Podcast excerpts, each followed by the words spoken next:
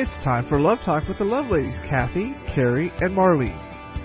Well, friends, it's a beautiful day in the neighborhood. Welcome to Love Talk. I'm your host, Kathy Endebrock, in studio with my beautiful co-host, Marlene McMichael, here on the Bridge Austin, Central Texas Christian Talk, where we are building bridges of love and leadership. It is a beautiful time in Texas, and God is working as we lead with love across Texas and across America. So excited about today's program. Marlene, you have brought in an incredible guest into studio. We're going to introduce him in just a moment. Tell us a little bit about what we're going to be talking about today. We're going to talk about prison ministry, which is foreign to both of us. So I'm very excited to hear about it, what happens in our prisons in Texas, and um, how we can bring God's light in there. You know, I, I love this topic because it is a daunting and challenging topic. And I think that when we talk about giving hope to the hopeless, uh, I can't imagine sitting in a prison cell and being in any more of a hopeless situation. And so, friends, I just want to tell you today if, if you are listening and you're thinking, prison ministry, okay, no, no, no, that is too depressing. I don't want to talk about prisons today.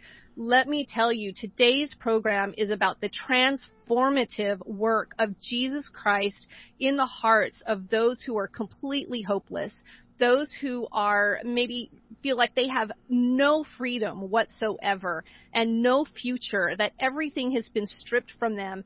And so, friends, if you are just sitting in a place where you think, you know what, I could use a little bit of hope today. Hey, that transformation that Christ brings, I could use a little bit of that in 2023. Well, you're going to want to listen to today's program and hear about what Christ does in the lives of those who say yes to Him.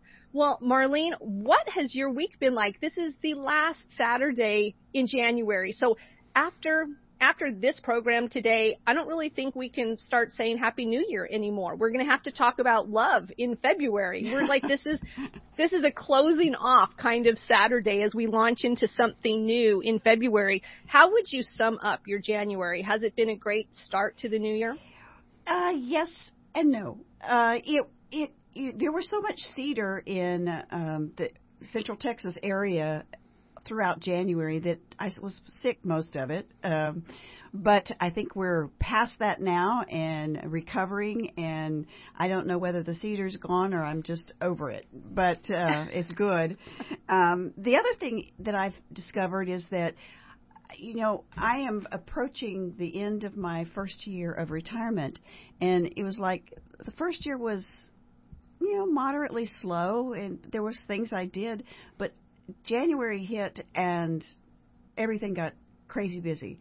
And I'm hoping that isn't an indicator of the entire year, but I do hope that um, God makes clear what the path is forward, and that's that's my prayer for January is that He make clear what things I pick up and what things I lay down. So that's uh, you know I, I love that. I think, you know, one of the things in our program last week, we had the absolute privilege of having a June Hunt with us, and we talked a little bit about what things God wants us to work on, what things God wants us to take on, and what things God wants us to let go of. And I think, you know, really talking with the Lord, spending time with His Word, and having those listening ears uh, and discerning heart to really see where he's working and what he's asking of us, it makes such a profound difference as we approach uh, as we approach the year in front of us, as we approach even the day in front of us, let alone the year. Amen.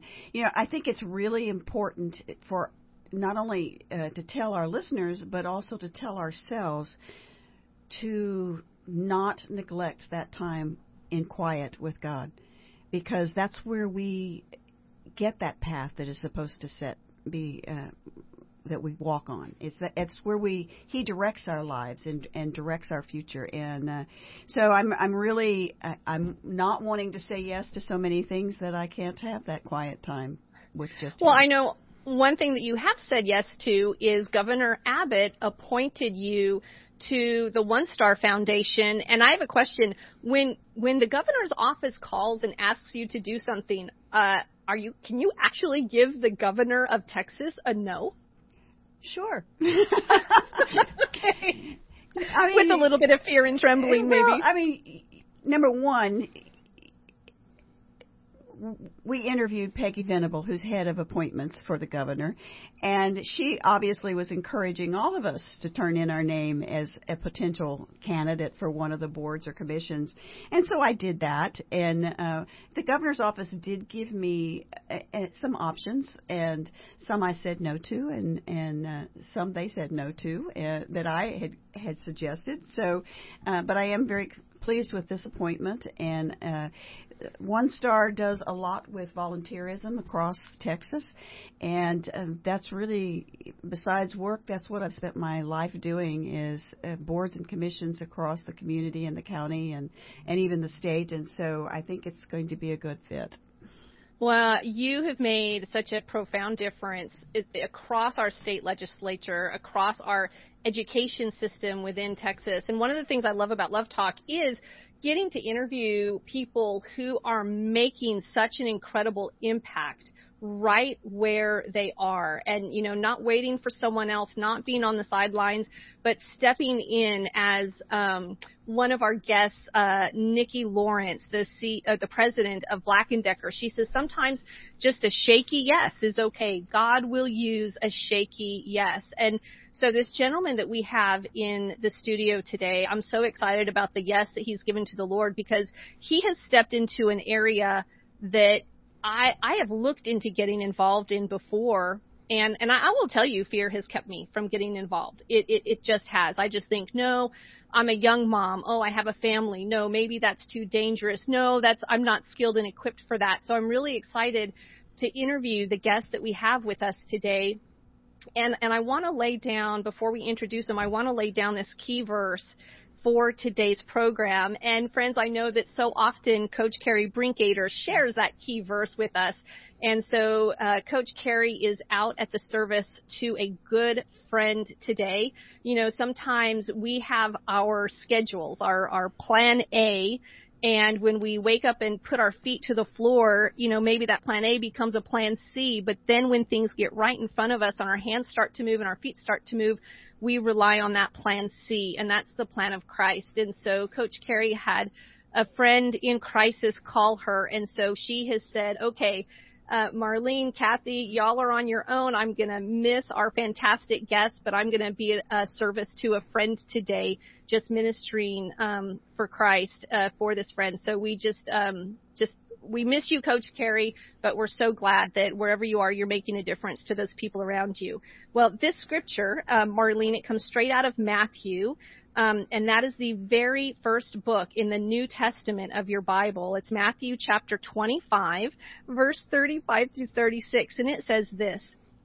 For I was hungry, and you gave me something to eat. I was thirsty and you gave me something to drink. I was a stranger and you invited me in. I needed clothes and you clothed me. I was sick and you looked after me. I was in prison and you came to visit me. And those were words that Christ himself spoke um, out to to those listeners who were listening. And, and I don't know if any of you know it, but Christ never once was in prison. Not not we don't through the entire biblical account um, you know, aside from when he was betrayed by Judas Iscariot, then he went into prison. But he spoke these words even prior to that happening. And so I, I just love the application of these words in Matthew uh, 25, 35 through 36. And there's another um, scripture in Psalm 69, 33.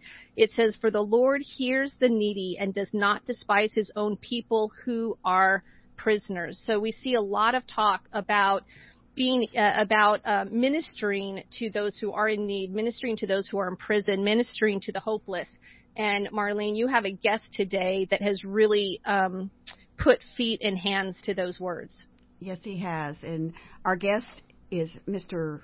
Kevin Tanner. He is the Central Texas Regional Director of Jubilee Prison Ministry and has been in that role for five years. The Central Texas region of the ministry sponsors three prisons uh, here in Central Texas. They are the Travis State Prison in Austin, the Dominguez Prison in San Antonio, and I'm I'm not sure I'm saying this right, but it's Havins Prison Unit in Brownwood, Texas.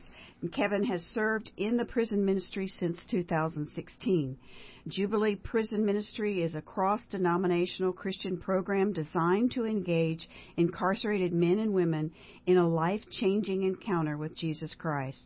Jubilee is presently serving 14 prison units for both men and women in Texas and Jubilee focuses on institutions with inmates serving shorter term, in other words, less than five years, sentences. The ministry has the dual objective of transformation and transition transition because they want people to be able to live on the outside of prison in a God driven life. And so, Kevin, welcome. And we just um, are so glad you're here and that you can educate us about what prison ministry is all about. But I know that you also volunteer in civic and community causes. So please tell us more about you and, and what you're about and what your background is and about your family a little bit.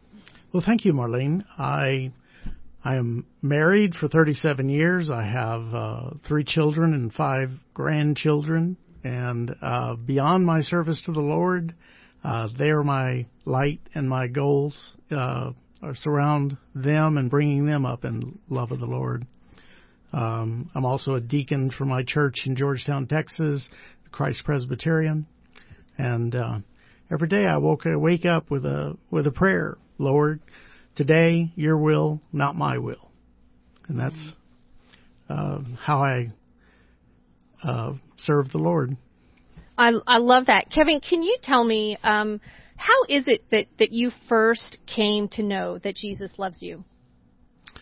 Well, I should have known it from childhood because uh, both my great and great great grandfathers uh, were Methodist ministers in the old white plank uh, wooden churches in Texas. Uh, but as a young adult, I drifted away. I got too smart for God. Um, yeah, I'm, I'm a guy who's always been uh, an overthinker, and, and gave God gave me a brilliant intellect. And um, I was in the IT world, and I was just having this amazing career, and I thought it was all me. And then one day, God got my attention and humbled me and said, "No, I'm the one who gave you that intellect. You've done all this for me." So as I came back to Him through continuing my study of, of science and uh, organizations like Reasonable Faith and Reason to Believe, I, I came back to the conclusion no, I'm not smarter than God. Einstein believed there was a God.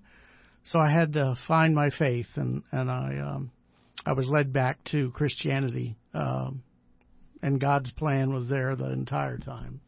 I, I love that. How many years ago was that? Uh, it's been about uh, 15, about 15 years since I really committed back to my faith. Wow. I love I love that. So you were kind of like a 15 year old Christian then.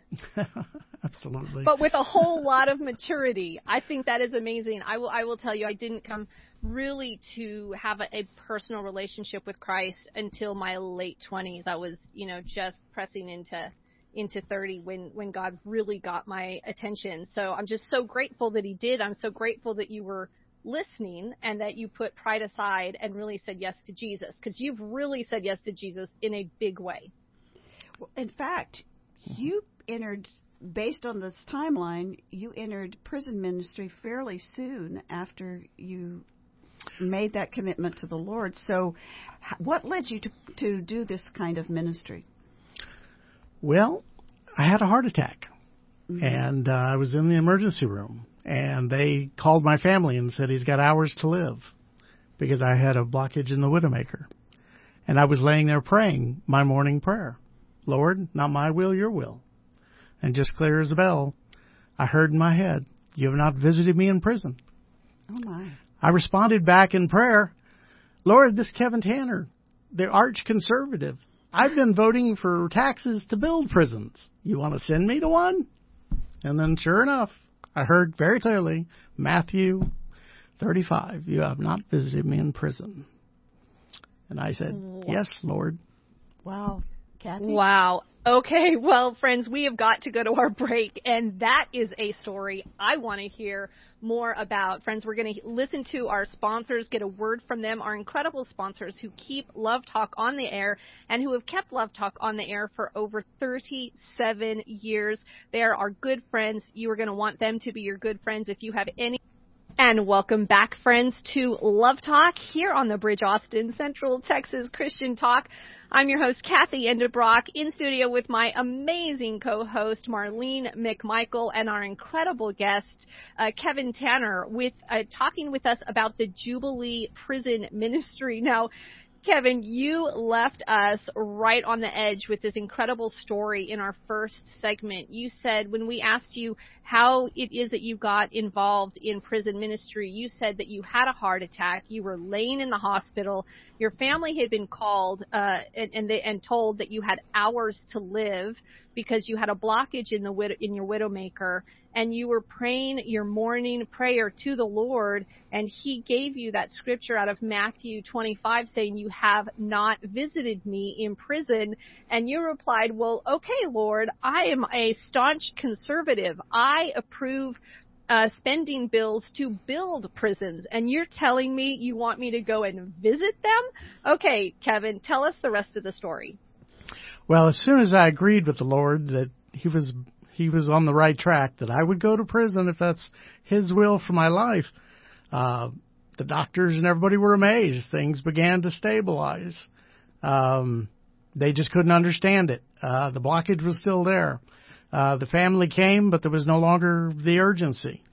And um, I ended up going uh, to the uh, uh, cath lab the next day, and I had one stent put in the widowmaker, and then everything that was totally out of line, my blood sugar, my blood pressure, everything suddenly nominalized.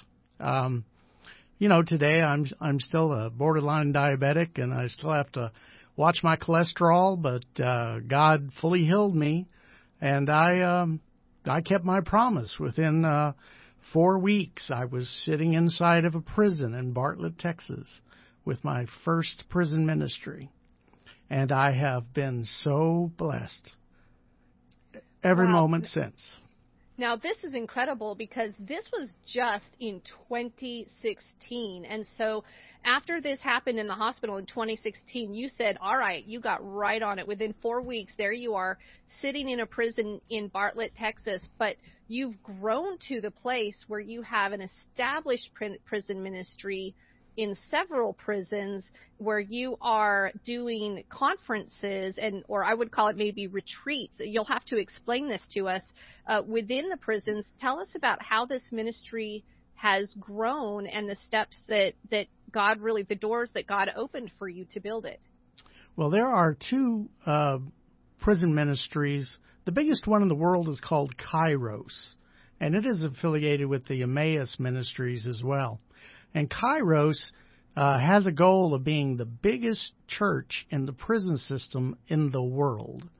And that's the first prison ministry I went to work for at Bartlett, Texas, was Kairos. And it was a blessing, and it's still a blessing to the whole world. Well, three members of the Kairos uh, t- uh, family went to Kairos and said, Hey, we all live here in Houston, and there's 20 prisons that aren't served by Kairos.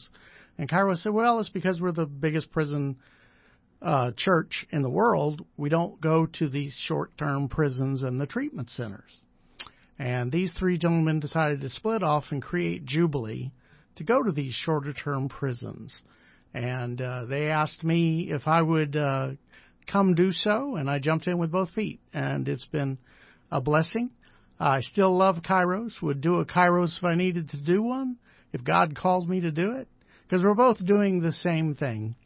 I just happen to be the only guy that jumped in with both feet that happened to live in Central Texas. So I quickly grew into being the regional central um, director, and um, it's been a joy to me. And um, the um, ministry itself, as you alluded to, we we do a three day weekend twice a year in each unit. So we go in for Friday, Saturday, and Sunday. Uh, we work with 42 inmates at a time.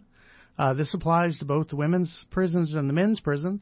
The only difference is, is if it's a women's prison, it's women who are going inside, and if it's men, of course, it's men. I have a volunteer group for Central Texas made up about 40 guys uh, because we're only doing men's prison in Central Texas right now. Um, and 24 of us at a time go in and work with 42 inmates on these weekends And we do. We bring in the outside world to them, and most importantly, the love of Jesus Christ for these three days. We shower them with agape love that they have never experienced in their lives in most cases. Uh, we we bring them food, uh, three meals a day, and it's not the chow line, so they they feel blessed even if they're atheist. That's pretty the way that works. But we shower them with God's love. That uh, this is so amazing. I, I have to back up a little bit here, and so you've got your family and they're crowded around your bed, and you're about to die, and four weeks later you're in a prison. So tell me what your sweet wife said and your children said when you just t- you wake up from this medical emergency and say, "I'm going to prison." Well, my kids think I'm crazy. my wife has her own ministries, and she so said, "Okay, I'll make cookies." Um, because when we first started this, uh, Kairos was big on cookies, and everybody in the prison got a dozen cookies, and the average prison's what three thousand folks, so that was three thousand wow. dozen cookies. Wow. wow. so my wife made cookies, uh, but uh, since then uh, uh, the health department prefers us to buy cookies, so we still buy cookies. But.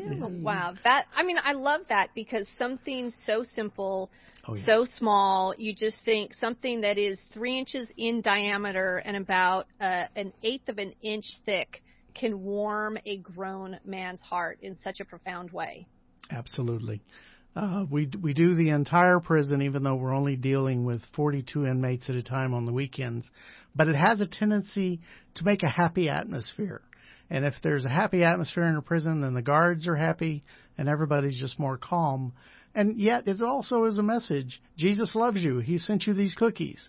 Because mm-hmm. I don't go into a prison unless Jesus sends me. This is a product of prayer. We're there. Wow. As a product of prayer. Um, and everything, when, when I'm doing the organizing or the, the the weekend leaders doing the organizing, it looks like there's a roadblock that we're just not going to get past. We we pray about it, and then we're just amazed because it happens. Whatever the problem was, it goes away. And um, so I stay prayed up and in the spirit uh, as a result of this uh, uh, working for the prison, and and even though I am working to bring uh, basically three meals a day to a hundred people when you add up the the inmates and the volunteers, it never feels like work. When you step back wow. and look after the fact, it's a giant logistic effort, but it never feels like work. So the food, who, if the health department wants the the cookies bought, how, how, what kind of food are you bringing in? We we bring in restaurant prepared food mostly. Uh, if we if we make it homemade, we usually make it in a church that has a health certificate now. Mm. But uh, you know, I I bring in uh, barbecue from the best barbecue restaurant with all the fixings. I bring in I can bring in Chick Fil A. I can bring in fried chicken, and um, you know, even the hardest head that that I get in my 42.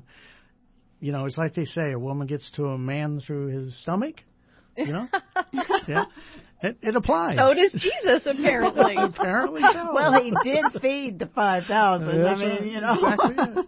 It's um, food is a big part, but mostly it's the the people on the outside. You know, I go in with 24 volunteers, but I am surrounded by thousands of people who pray you know, if you remember back during your young childhood at Christmas time, you would take sheets of uh, construction paper, green and red, and you would loop them together in a chain and hang mm-hmm. them around your tree. Y'all remember that?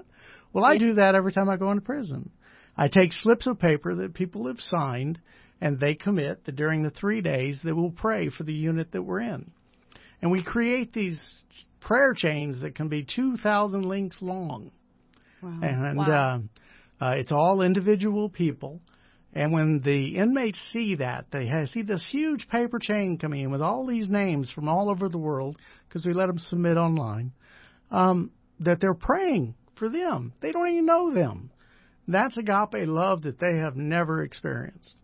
Because one of the things that people don't connect to prisons, you see an occasional report, but I tell you, 97% of the gentlemen that I deal with never knew their father, and their mother was usually had a, a substance abuse problem of some kind. And these folks have just been broken.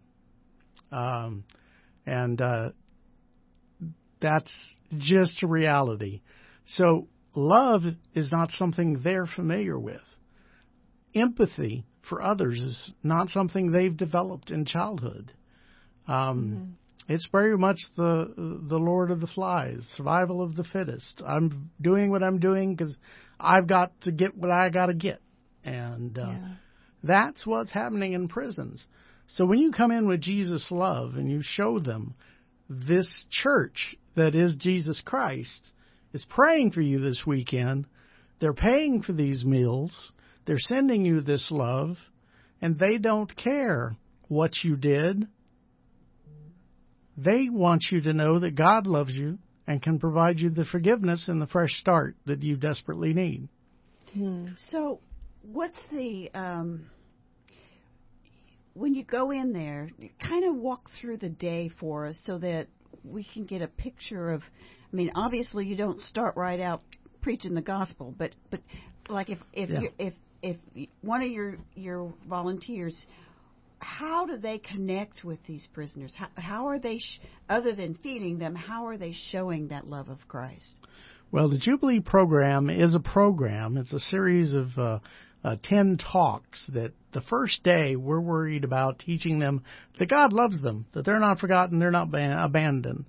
And that first day I've got uh, these what we call table families. They're all uh, named after uh, martyred saints. Uh, so the table family of uh, Luke, for instance, um, has six volunteers and um, uh, excuse me, five volunteers and six inmates, and um, they just sit and talk for that first day. Uh, we have some programs like that prayer chain, uh, prayer videos that we record of people saying they're praying for them. We talk to them just about agape love in the first four talks on that day. We've brought in breakfasts, which is usually muffins and fruit, which they never see, and we bring in a really great lunch. At the end of the day, they get a sack lunch. But all through that day, we're just listen, listen, love, love. That's our motto. We're there to hear them. We're there to call them by name. Because mm-hmm. in the mm. prison institution, they are known by their bed number, not their first name. Oh, my. Oh wow, that that is brutal to have that stripped away from you, not to even have a name, but to be known by your your bed number. I can't imagine that. And I love what you said here as well, Kevin that your approach is to listen, listen, love, love. Because uh, on last week's program, we talked about new ears for the new year and how to listen well. That we based it on that. Um, the scripture found in James chapter 1 verse 19 uh, that says, be quick to listen and slow to speak and slow to become angry, for man's anger does not bring about the righteous life that God desires. And so I love that you're not coming here to tell them about anything that they have done wrong. You are telling them, you are listening to their story and just loving them, just showing them what love truly feels like. And and so I have a question for you here you know, when, when we've interviewed guests that um, have different ministries, you know, some of them are under the Catholic Church, some of them are under the Baptist Church, some of them are, you know, just under various denominations, but Jubilee is a cross denominational ministry. Can you explain what, what that means and what tenets of faith are really important to the organization? Well, basically, the organization requires that you believe in the gospel that Jesus is God, came down to earth, lived a sinless life, was crucified, dead, and raised again. If we're in agreement with that, we're happy to have you go love on these guys in prison because that's the way God looks at it. If you're part of the body of Christ, you're welcome to be part of Jubilee. And uh, it's it's been that way, and and I've had all I've had uh, Catholics, I've had Baptists, and we don't get in arguments about the difference in theology because we're too busy loving on these guys. When you're talking about the listening to them, so are they reluctant to speak? Are they anxious to talk? And and how do you generate that conversation that you're listening to? Well, they are all very apprehensive on the first half of the day Okay. because they're looking at you like, "Why are you here, and what do you expect from me?" Okay. I can. g- I. I. Yeah, I would be the same. I thing. relate, yeah.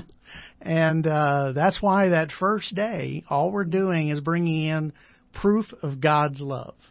That's that's really the agape love is what we're focused on, because again, from broken families they came, they've never experienced that love in most cases. Um, you know, a lot of them been through the foster care system. They never had anybody hold them as babies. And love is something that they've always paid for, not in everything they just received.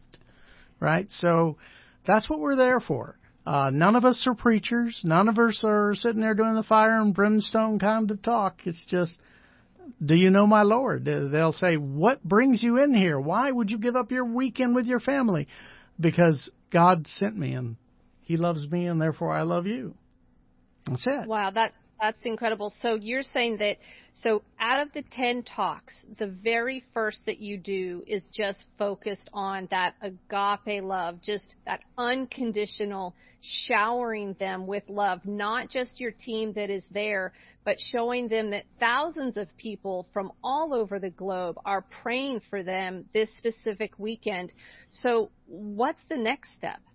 Well, one of the first things we also do is is we level set.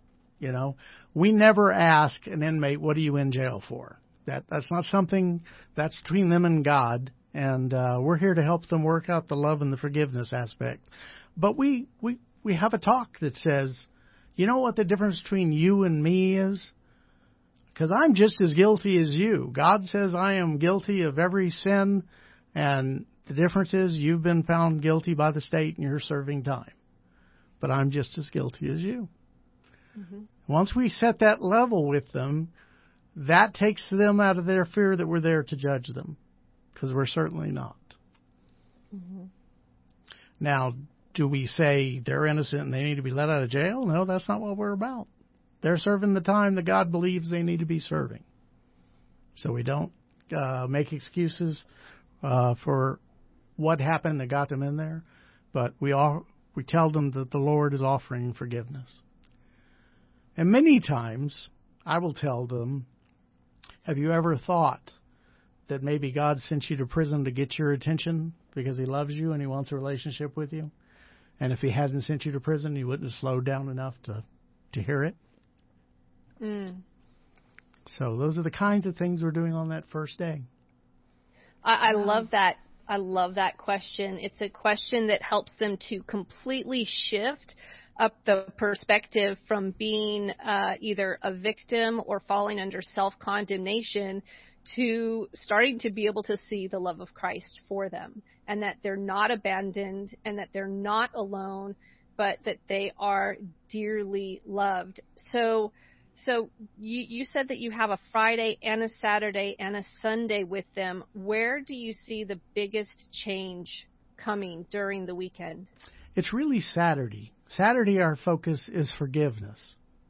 So, forgiveness that they need to give, forgiveness they need, and forgiveness that um, they can receive from God. So, it's the three different aspects of forgiveness. We work on that all day Saturday because, you know, they don't, a lot of times they don't believe they're worthy of forgiveness. They don't believe they're worthy of God's attention. So we have to work through all of those uh, aspects. And um, along the way, we get a little bit of the gospel in there and about uh, uh, God's attitude, Jesus' attitude uh, in the Lord's Prayer. You must forgive so that my Father in heaven can forgive you. Mm. So we we work through that, and that's where we see hearts open, and the tears flow out of the meanest, gravelest gang members you ever seen. Well, uh. i- when you're when you're talking about forgiveness, is there is there is this a dialogue? Is this done table to table, like Luke's table, like you talked about before, Right. or is it in a, done in a big group? So the whole group goes through the talks. The talks talk about the big picture items on there, and then we have individual discussion in each family. And the family may be asked to do a poster or set together a skit, or we do things to prompt the conversation. So for about 30 minutes at every table after every talk, they discuss the, the ideas. And this gives them one-on-one opportunity to open their hearts. And I love the fact that you call these tables the family Mhm. because that's that's where their brokenness came from. Generally, is from their family. Absolutely.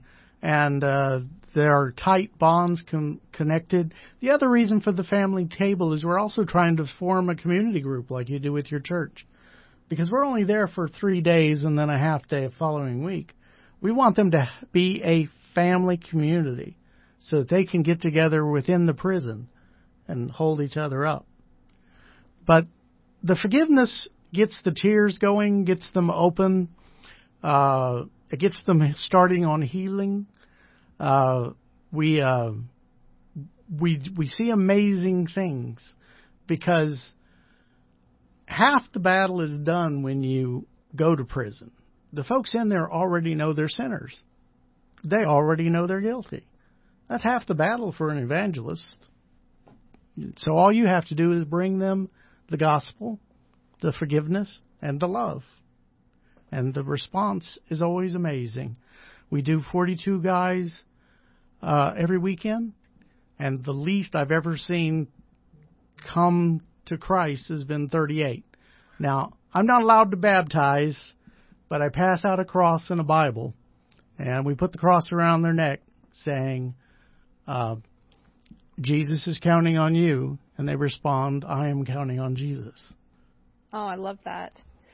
And so, Kevin, I, I love that you look at not just transformation, but transition, where your goal is once they receive that freedom that is found only in Christ through the forgiveness of sins, and once they have received that and understand that that same power that raised Jesus from the dead is that same power that is living in them through the Holy Spirit, that they truly are free because Christ has set them free, even though what they wake up to each morning may not look to them like freedom, they can still live free in Christ. But you want them that after they get out of prison, for them to be able to transition well and walk out that freedom every day. What does that consist of?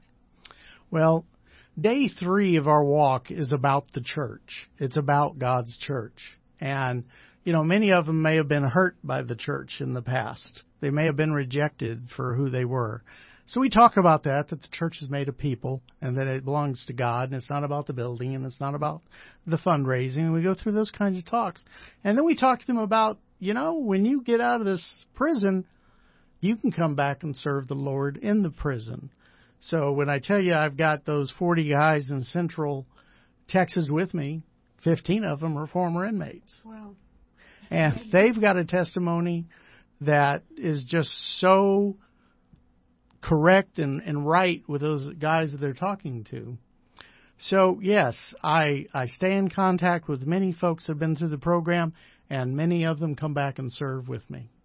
Amazing. That is incredible. Well, I want to hear some of these transformation stories because some of the highlights of my Christian walk have been watching God do the absolute impossible. Somebody or, or, or a situation or a person that I thought absolutely impossible for God to do anything here. And then uh, just being able to be a witness to the transformational work of Christ is amazing. So I, when we come back, we're, we're going to go ahead and, and, and take a break now to hear from our sponsors. We have incredible sponsors uh, Casa Mechanical and Tim Smith Landscaping and and Santa Rita Ranch and all these sponsors that have kept Love Talk on the air for over 37 years. But when we come back, Kevin, I want you to share some of these transformation stories with us that just make you stop and go, "Wow, God, wow." Friends, you're going to want to stay with us. We have one more segment left on Love Talk. We'll And be back. Welcome back, friends, Stay to. Love Talk here on the Bridge Austin, where we are building bridges of love and leadership. We have an incredible guest on with us this morning. Kevin Tanner with Jubilee Prison Ministry. Well, friends, we've had an incredible first two segments, and if you have missed them, you're going to want to go to our podcast. Go to whichever podcast site you you use and type in Love Talk, all one word. And when you type in Love Talk, all one word, you will see our three beautiful faces just smiling right back at you, and you'll know that you have found the correct podcast that you can click on and share with friends. You can also, if you're a live streamer, you can go to our archives at lovetalknetwork.com and access any of our programs there as well. And there is that search function. All you have to do is type in prison ministry or Kevin Tanner, and the program will come right up for you. Well, friends, the first two uh, segments, we have gotten to know Kevin and hear all about Jubilee Prison Ministry and how God has used this ministry to just bring transformational work into lives of of of all of prisoners from all backgrounds. And so, Kevin, when we were going out from our second segment, um, I, I basically gave you a little bit of forewarning. So, in in all fairness, I'm not throwing you too much in the hot seat because you haven't been able to prepare your answer for this. But I want to hear about these transformational stories. Just something where you have looked and said. Wow, God, I never thought that that would be possible. Can you share some of those with us? Well, of course, I uh, never envisioned myself not doing this. And the reason is going into prison because I tell people when I'm recruiting them, that you can go your li- whole life every day going to the church every time the church is open and never see the Holy Spirit move. Let me take you to prison and I will show you miracles. I see miracles every time I go into the prison. So I the miracles are normally the transformed lives of the inmates, but sometimes it's the transformed life of the guards. But let's uh, talk about. Uh, I'll give you one of 50 examples that I've got of miracles and transformed lives. Uh, we'll call him Henry. He's a member of the MS-13 gang, and Henry uh, is four foot wide and six and a half feet tall, and he's all muscle. And I meet him in Bartlett prison when I'm still a newbie. Well, we're meeting there on Friday evenings, having a little worship service that we did every week at Bartlett. And Henry would come in with a scowl on his face, and he wasn't able to talk. He would just stand there with his two other MS 13 gang members who brought him in and stare at us, gringos, I think he would call us. And uh, eventually, because we would pray for him every Friday night, eventually he re- re- regains the ability to talk. And he walks up to me and he says, um, I'm still waiting for what you want from me. And I said, I just want you to hear about Jesus. And uh, we were going to have our three day weekend in about three weeks, so I got Henry signed up. I said, Henry needs to come. So Henry comes to our weekend, and he walks over to me and he says, You got me in this thing, didn't you? I said, Yes, sir. Yes, sir. Um, uh, Henry has six teardrops above his eyebrow and in the tattooed and in the world that means he is either beaten somebody down into the hospital or killed them for each teardrop it represents a mother's teardrop. So henry is not a great guy at this point. So anyway henry sits through the three day weekend. On the third day he comes over to me and he says you're legit. I said, "Well, thank you, Henry." As I sit there shivering, because remember he is six foot five and four foot wide, um, and he says, "You haven't asked me for anything. All you've wanted to do is give me love." He says, I've never known love. And I said, Well, Henry, that's that's what Jesus Christ is all about. And he gives me a hug. And then he tells me a little of his story. And um, he's MS 13 out of California.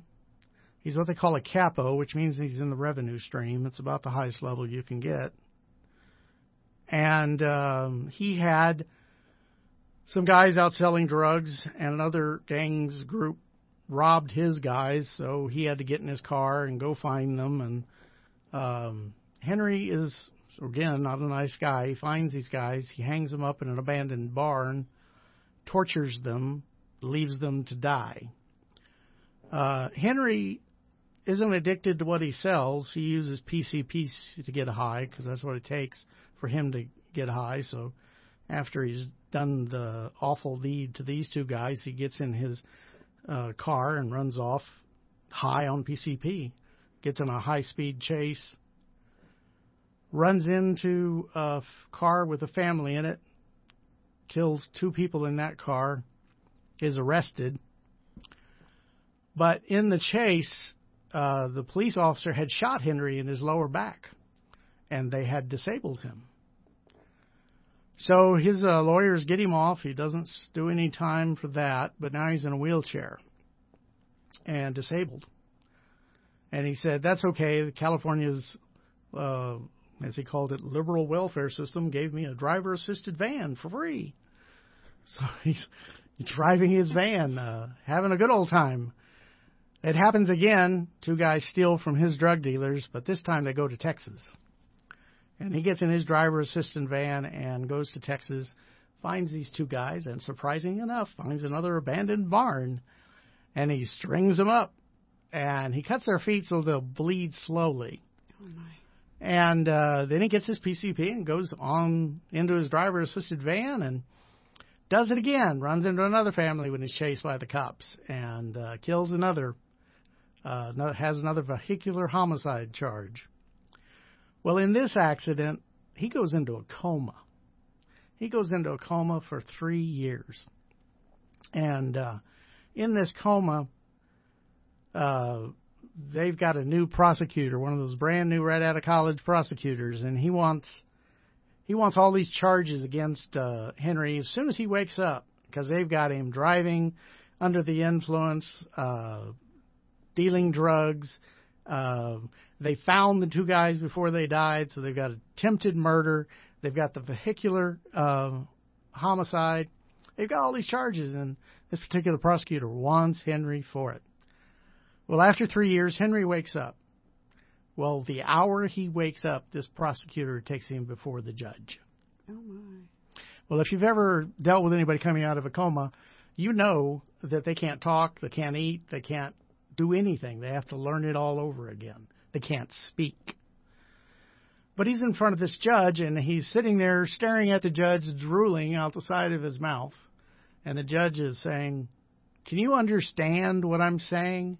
And Henry is yelling at him all kinds of curse words, but it's not coming out.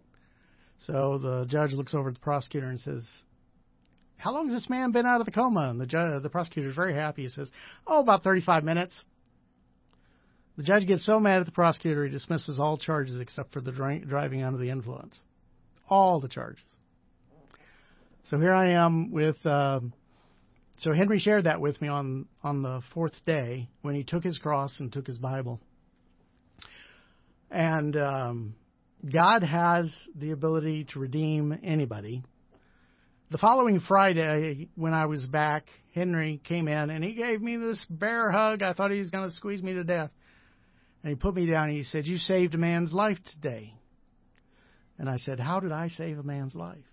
He said, Well, I was in the shower and this little guy from another gang had um, come up to me and insulted me and my family and my former gang family.